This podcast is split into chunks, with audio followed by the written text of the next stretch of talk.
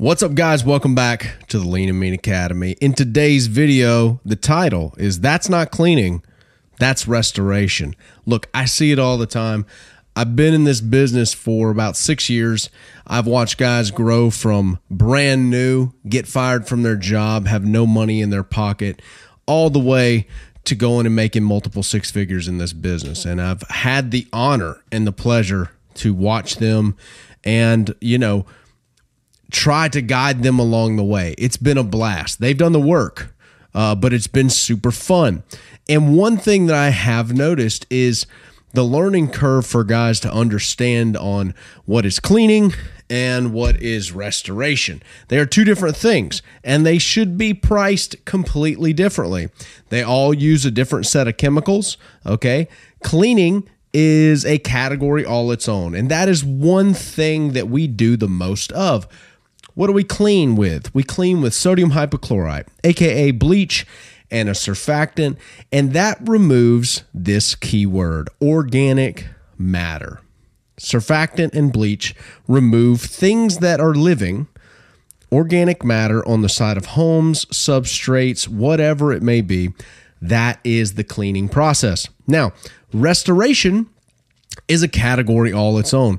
And in this video, I've got about four or five, maybe even six categories of restoration that you can apply into your business. And maybe you're doing it right now. You just need to understand the pricing difference of what restoration dictates. Restoration charges double or even triple of what cleaning charges simply because it requires chemical expertise chemical knowledge of what chemical to buy, what ratios to put on, how to remove it, what pressures, what abrasives, what we need to apply to remove the stain safely, properly, and restore the substrate back to hopefully its previous luster and beauty. Now, this video wouldn't be a lean and mean video if I didn't sell you something. Now, if you're looking to launch your pressure washing business into 2023 and you're wanting to learn how to use all of these chemicals, how to wash, how to do all of the processes when it comes to using the pressure washer properly, the soft washer, applying chems, mixing chems, doing all of the things that are constituted under the umbrella of how to actually wash like the professionals. Mike Vidan, Cody Yarbrough, Justin Rogers, and myself built the How to Wash course. Go ahead and get it. It'll be the first link in the description, first link in the comments. This course has been taken by, by thousands of guys around the globe and got them all started off on the right foot, just so you don't make those mistakes and cost yourself some insurance money uh, for claims putting too much chem in a place it shouldn't be, okay, or the wrong chem. All right. That's a disaster and an insurance claim waiting to happen. Go ahead and grab it. First link in the description, first link in the comments. Let's jump into this restoration, not cleaning sequence.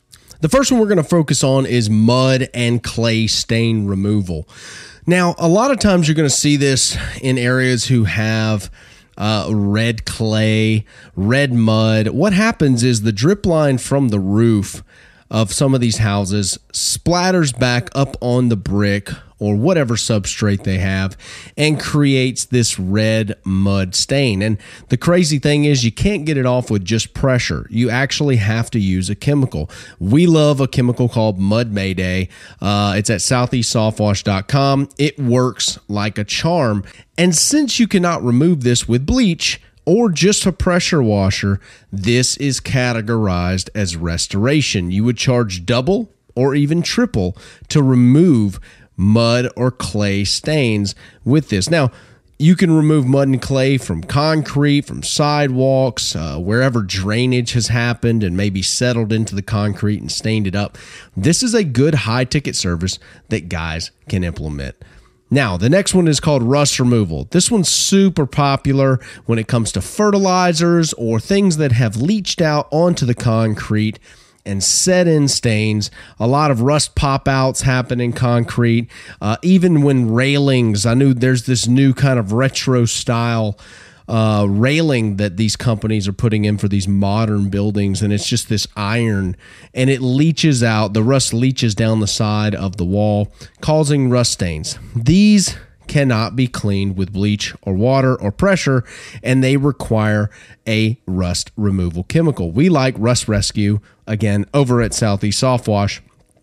It works like a charm. This stuff is super bad. You have to get it by the pallet, um, and that because UPS will not ship it. So it's a super mean chemical, and that's how you're going to get out the rust stains. Now, the next blight that we're going to focus on is efflorescence removal. Some people are not going to know what efflorescence is, but you definitely have seen it before. Efflorescence is a white salt calcium based uh, particle that leaches out of the mortar uh, in brick and block uh, where these walls have been put up. Usually it's vertical surfaces that have this, and you can remove this with a chemical called eFlow Go and it will take it right off. You spray it on, you let it dwell, and you rinse it with a pressure washer or sometimes even a soft washer if it's a lighter uh, version of efflorescence. This is another form of that restoration that you can charge uh, hundreds, maybe even thousands of dollars, depending on how bad this is. Again, bleach is not going to get this off, so it falls into the restoration category. Graffiti removal. This one's very popular in the cities and areas where there's frankly more crime. The, the crazy thing about graffiti removal is that if you're underpricing it, you truly are uh, letting down your pocketbook because graffiti removal usually is a very timely thing. The customer needs it done immediately, and that's why it's restoration. Usually it's a vulgar word sprayed on the side of a Nordstrom somewhere, and they have to have it done before 10 a.m. that morning. And you can charge $1,000 to remove that like that. They will pay you on the spot, and you'll be able to complete this restoration because it's so timely. Make sure you price it right, though. Some graffiti is thicker than others, some of it's with uh, road paint, some of it's with acrylic, some of it is very easy to get off, some of it is not so much. The one big pitfall you need to watch out for when it comes to graffiti removal is removing the graffiti itself if it's on stucco and not removing the oxidation on the stucco that's probably going to be present there. You're going to have a big splotch uh, where the oxidation is going to be removed if you use high pressure. So you really need to study your chemicals. We go over to this in the how to wash course really in depth, but you need to study pressures and volumes of chemical and ratios in order to not remove the oxidation on the wall because then it's going to be leave a lo- big streak even after you've removed the graffiti. Okay. This is huge. Study up. Another one is gutter stripe removal. This is super common in the South. As a kid, I didn't even know you could remove this. Apparently, all the rich people did. We weren't that. And gutter stripe removal is a chemical reaction between the asphalt and the shingles and the aluminum on the gutters. This is something that can be removed with something called Gutter Guard.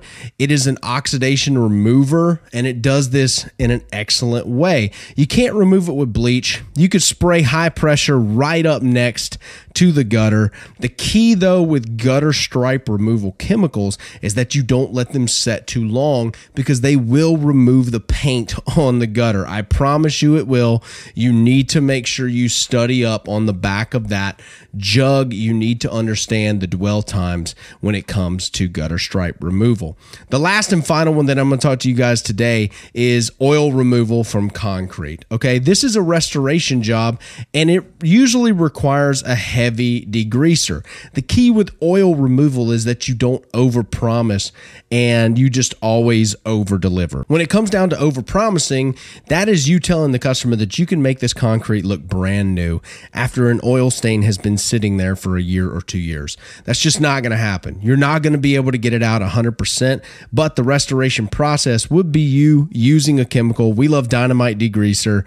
It is super mean, super heavy, super hot mix. I wouldn't get any on you. It'll probably burn your skin off, but it will take the most oil out of that concrete possible uh, even with a cold water machine. Preferably, if you're going to do a lot of oil remover uh, removal, you're going to be using a hot water machine. Uh, that's for those guys who are doing uh, gas station pads, they're doing oily shops, cleaning things of that nature, all the way to the fast food restaurants. Oil removal is not cleaning, it is restoration. Now, think about this real quick. If you were to spray sodium hypochlorite on the concrete and just clean it off, remove all the organics from the concrete, that would be what? Cleaning. But now that we are tasked with an oil removal job, it has become restoration. It is a spot treatment. It is a focus on this one area to lighten this oil spot. So I hope you guys understand what is not cleaning and what is restoration and why you should think differently about both. Restoration calls for double, even triple the price of what you would charge to clean it. That's a general idea on how I would charge. So you need to look at it. You need to say, how much chem am I going to use? A, what is the expertise I have to have to know how to use this chem and not kill the landscape or not damage uh, certain pieces of this building, like certain degreasers you don't want to get on aluminum right? That that's key. You need to know that okay?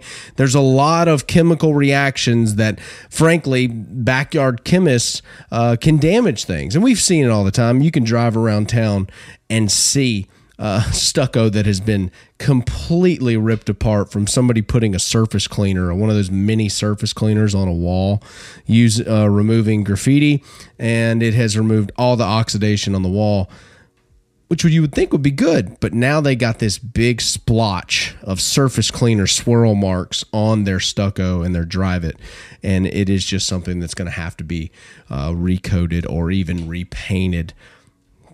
But if you repaint it, you got to remove the oxidation. So if you've watched this far into the video, thank you guys. Give this video a like. Go ahead and subscribe to the channel. And if you've watched this far in the video, go ahead and comment below bleach won't cut it, and I'll hashtag you a let's go, baby. All right, guys, I'll see you in the next video.